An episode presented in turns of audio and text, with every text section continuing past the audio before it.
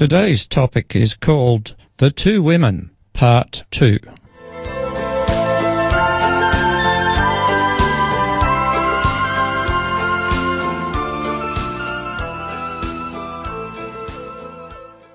Hello, my radio friends. It's great to be with you once again. I hope it has all gone well with you this last week. I also hope that you've remembered that you are special to your Heavenly Father. It was He who created mankind, and He has no desire to abandon anyone because He loves His creation. This week we will continue the study about the two women as depicted in the book of Revelation. The Bible has a lot to say about the corrupt woman, as we heard last week. Do you remember what a woman represents in prophecy? Yes, that's right. A woman represents a system of worship. It's interesting to note that in the history of the world, worship has been an enormously important issue at times in the past. It's my understanding that as time goes on, who one worships will become the single most important issue above everything else, including refugee problems, terrorism, starvation, climate change, and so on. The reason is that mankind is caught up in a great controversy where Satan, the rebel, hates God and is trying to draw people away from God. It's fairly obvious that worship is already taking the stage of importance especially with the rapid rise of the Muslim faith, a growing intolerance towards Christians in certain areas, and strange as it may seem, the erosion of certain human rights. In Revelation 12, John has a vision about the other woman. He writes, A great and wondrous sign appeared in heaven a woman clothed with the sun, with the moon under her feet, and a crown of twelve stars on her head. She was pregnant and cried out in pain as she was about to give birth. Then another sign appeared in heaven an enormous red dragon with seven heads and ten horns and seven crowns on his heads. His tail swept a third of the stars out of the sky and flung them to the earth. The dragon stood in front of the woman who was about to give birth, so that he might devour her child the moment it was born. She gave birth to a son, a male child, who will rule all the nations with an iron sceptre. And her child was snatched up to God and to his throne. The woman fled into the desert to a place prepared for her by God, where she might be taken care of for twelve hundred and sixty days. And then, from verses 7 to 12, the prophet John writes about Satan, who is called the dragon, or that ancient serpent, and of his activities, that he is the opposer of God, and was cast out of heaven to the earth. From verse 13 to the end of the chapter, we read When the dragon saw that he had been hurled to the earth, he pursued the woman who had given birth to the male child. The woman was given two wings of a great eagle, so that she might fly to the place prepared for her in the desert where she would be taken care of for a time, times, and half a time out of the serpent's reach. Then from his mouth the serpent spewed water like a river, to overtake the woman and sweep her away with the torrent. But the earth helped the woman by opening its mouth and swallowing the river that the dragon had spewed out of his mouth.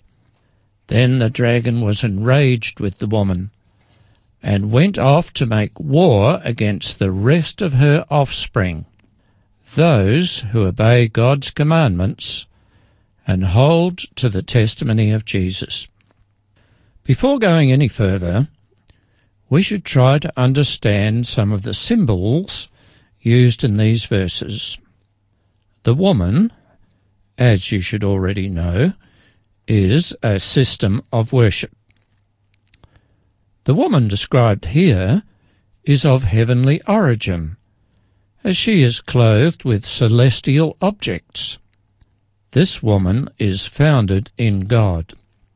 The dragon is the same identity as the ancient serpent. These two names, that is, ancient serpent and dragon, apply to Satan. The stars swept out of heaven are angels who teamed up with Satan. The child is Jesus. The desert is a sparsely populated region.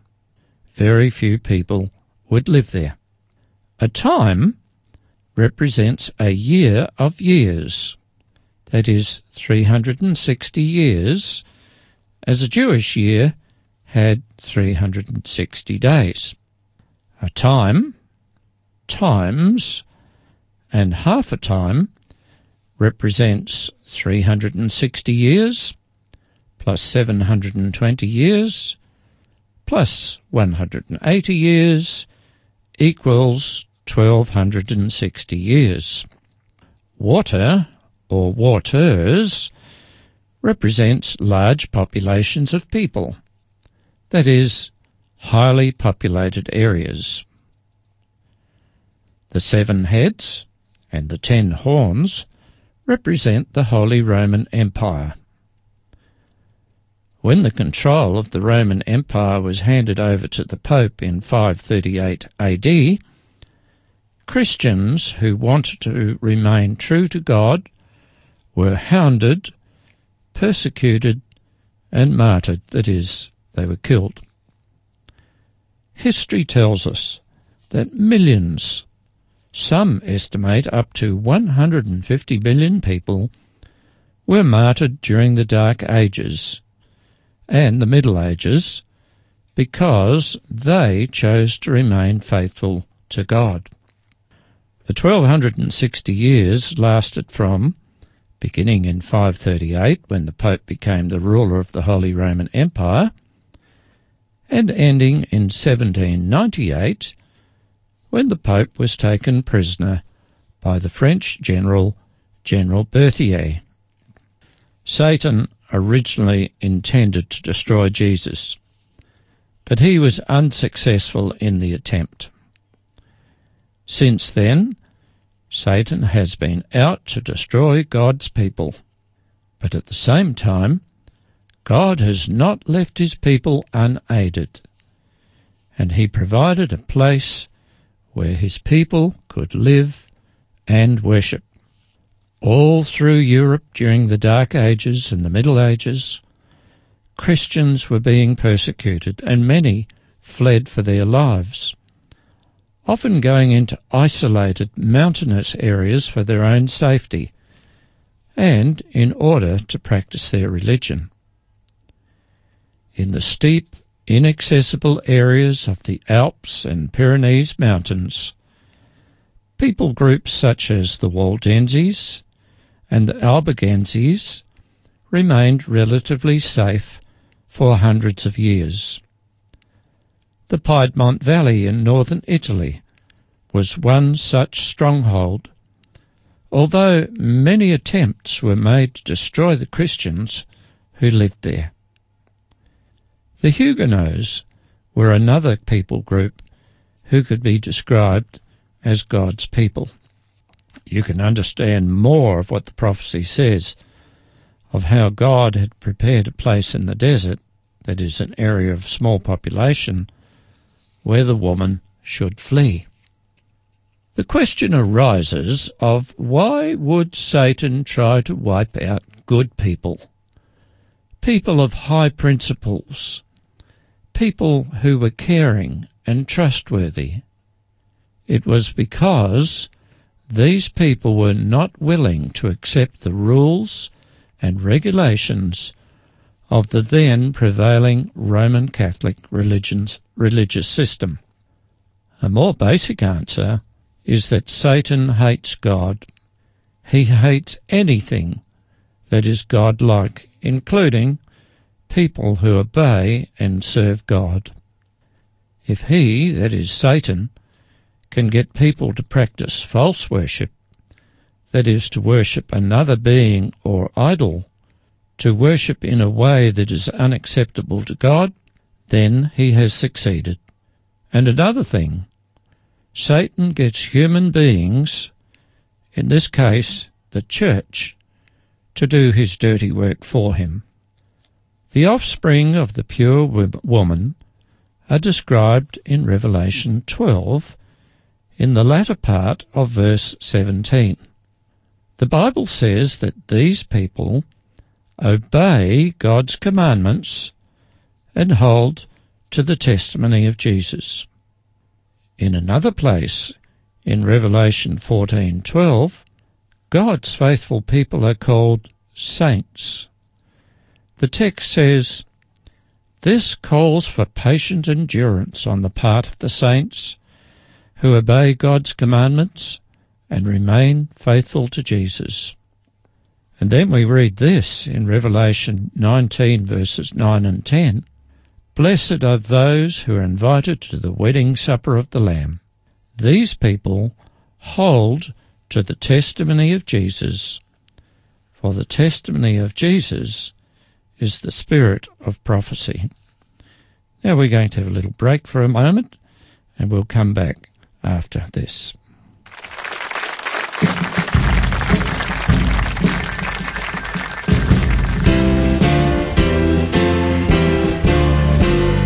The trumpet of the Lord shall sound and time shall be no more, and the morning breaks eternal, bright and fair. When the saints on earth shall gather over on the other shore, when the roll is called up yonder, I'll be there.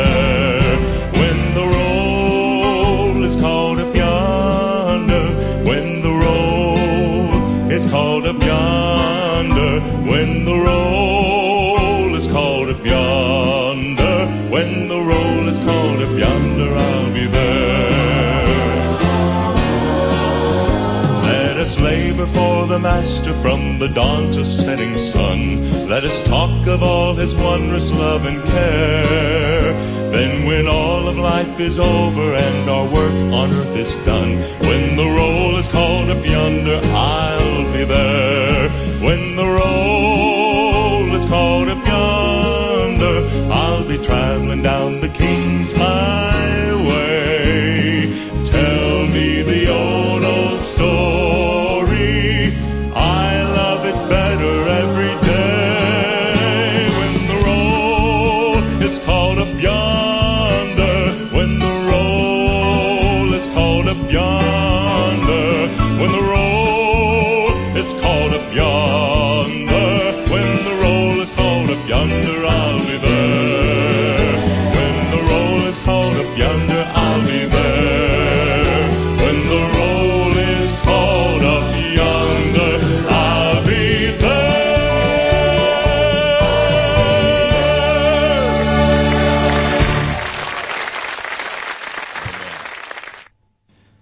I just read to you before the break of two identifying things that identify God's people. They were that they, firstly, obey the commandments of God, and secondly, have the testimony of Jesus. But there is another identifying characteristic of God's people. We find this in 1 John chapter 4 verses 11 and 12. It says, Dear friends, since God so loved us, we also should love one another. No one has ever seen God, but if we love one another, God lives in us, and his love is made complete in us. The third characteristic of God's people, then, is that they love God and love others. It doesn't mean that they're all lovey dovey, but it does mean that they are kind, helpful, respectful of others, and want to do good rather than bad to other people. Now, what does that other phrase, testimony of Jesus, mean? A testimony is basically a declaration, a witness statement. A testimony can be about something and is given by someone.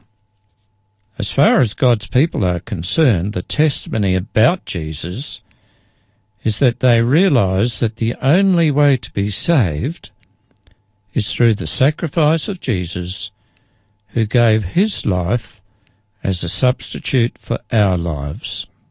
The Bible says in Acts 4 verse 12, There is no other name under heaven given among men by which we must be saved. And that name? That name is Jesus Christ. The testimony of Jesus was and is that God loves us supremely. 1 John chapter 4 verses 10 to 11 says this in these words, This is love, not that we loved God, but that he loved us and sent his Son as an atoning sacrifice for our sins. Dear friends, since God loved us, we also ought to love one another. To summarize then, the three main characteristics of God's people are that they obey God's commandments, that they have the testimony of Jesus, that means they understand that they're saved by grace which is the goodness of God, and consequently, they are people of goodwill to others. Some of you who listen to this program may consider yourselves to be Christians and regard yourselves as God's people. How then do you rate yourself? Do you keep the commandments of God? Do you believe and accept the sacrifice of Jesus to atone for your sins? Are you kind and respectful and have a special regard for other people? If you can answer yes to each of these questions, you're on the right track. Earlier on in today's program, I pointed out that as time progresses, there will be a growing intolerance toward Christians and strange as it may seem, through the erosion of certain human rights. For the rest of today's program, I want to share with you some recent developments which clearly show that the Christian church is under attack. Interestingly, many of these developments are in the United States of America, the home of religious freedom founded by the Pilgrim Fathers who sailed across from Europe so they could practice their religious faith and ideals away from persecution which plagued Europe at the time. By the way, South Australia is another place where other Christians came in order to escape religious persecution. So, what is happening in the world today? To put it plainly, it seems as if the world has gone crazy. God, His laws, and anything to do with God is slowly being eroded from society. Human rights groups are favouring minority groups. Secularization is increasing. Did you know that the word Christmas such as as used in the uh, the expression Christmas holidays and Christmas festivities, has been legislated out of existence in many places in the USA. It has been removed, they say, so that minority groups will not be offended. In Texas, Georgia, Oklahoma, Kansas, Oregon, Indiana, and New Jersey, legislation has been put in place to ban the word Christmas. A recent national report edited by Ted Cruz and Sarah Palin has reported that the President of USA, that's Barack Hussein Obama, wants to bring in an order to ban the word Christmas from all federal property in the United States. It very much looks like the dragon mentioned in Revelation chapter 12 is doing all he can to destroy Christianity on planet Earth. I'll read to you a paragraph from a recent article by Lee Duigon, a journalist writing about a new book called The War on Christmas. He says this Pretty soon the Christmas wars will be on again. We'll see headlines about schools banning Christmas carols, banning Christmas trees, and department stores banning the words Merry Christmas. So, this book by Fox News anchor John, Gibson could hardly be more timely. This is a book that will really tick you off. Even if you're the kind of Christian who can't abide shopping mall Christmas, Santa Claus, snowmen, reindeer, etc., Gibson wants you to know that for those who direct the war on Christmas, there's no difference between the popularized, secularized, beat you over the head with it commercial Christmas and the most profound religious understanding of the birth of Jesus Christ. To them, it's all just Christianity. And according to Gibson, that's what they're out to purge from American life. In some states, it is illegal to say Merry Christmas. Instead, the greeting has been changed to be Happy Holiday. So that probably would mean a Christmas tree has to be called a holiday tree. And this sort of thing is not only happening in the United States. Similar attacks on Christians and Christianity are occurring in Canada and parts of Europe. Let me tell you of two recent happenings in Canada. One of Alberta's top schools is known as the Webber Academy. It is a multicultural school and also a non-denominational school with a high academic performance. The school makes it plain to all students and parents that religious activities are not encouraged or permitted. Two Muslim students wanted to say their Muslim prayers in the school, but the school did not have a particular place for these two students to go to say their prayers, particularly in light of the fact that this school made it known that religious activities were not tolerated. The two Muslim students complained to their parents, and the parents went straight to the government. The Government Human Rights Commission subsequently fined the school $26,000, which was paid to the two families for pain and suffering. The fines were made on the grounds that by not allowing the students to pray at school amounted to a case of discrimination. Yet, no students were to pray at the school, whether they were Muslim, Christian, or Calathumpian. The two Muslim students were treated no differently than any of the others. This case was not actually a case against Christianity, but it is a case where the Human Rights Commission conceded to the wishes of non Christians. Commentators agree that it is highly probable that if Christian parents complained about their children not having a prayer room at the school, no action would have been taken by the Human Rights Commission. To me, the situation I have just described is a real indictment on modern society. Long standing Christian values are being ignored or turned upside down. It looks like justice has gone mad. The two Muslim students could have easily enrolled at another school where religious activities were tolerated.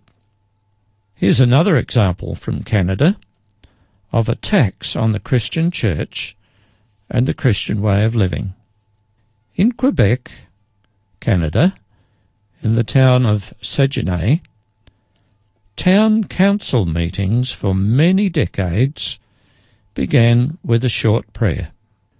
Recently, the Supreme Court handed down a ruling preventing the town council from starting their meetings with a prayer. Now, these things have recently happened in a so called Christian country, let alone what has happened to Christians in places like India, Ethiopia, Egypt, and Muslim dominated countries. The prophet John wrote, and I quoted you from this prophecy in Revelation 12 early in today's program. The dragon was enraged at the woman and make, went to make war on her offspring.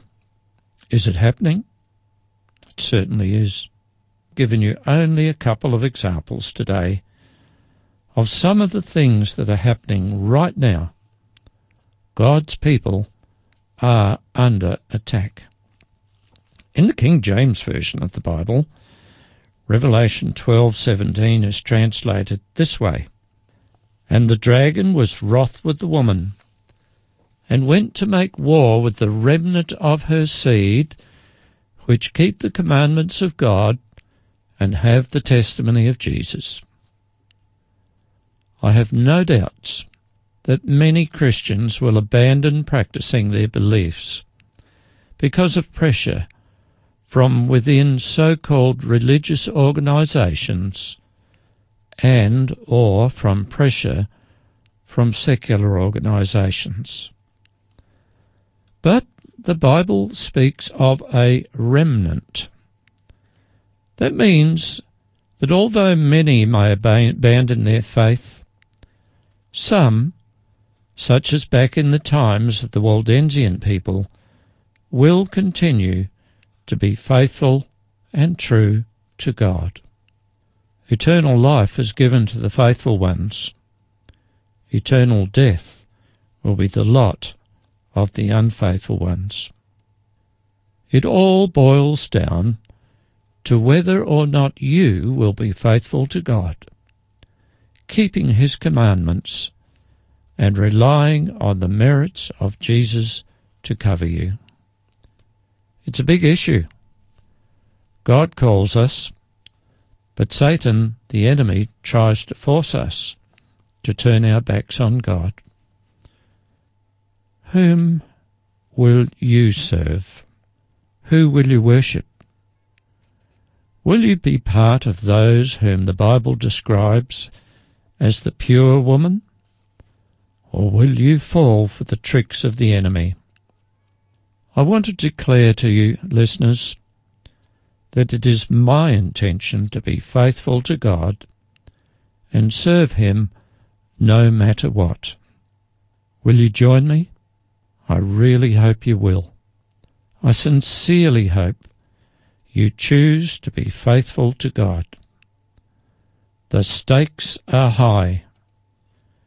If you cave in to social pressures, it'll mo- be sorry, it'll most likely result in you losing eternal life. Staying faithful to God may be hard, but the reward for being faithful far surpasses anything this world is able to offer. Well, again, we've run out of time, but until next week, I wish you God's blessings and peace and joy.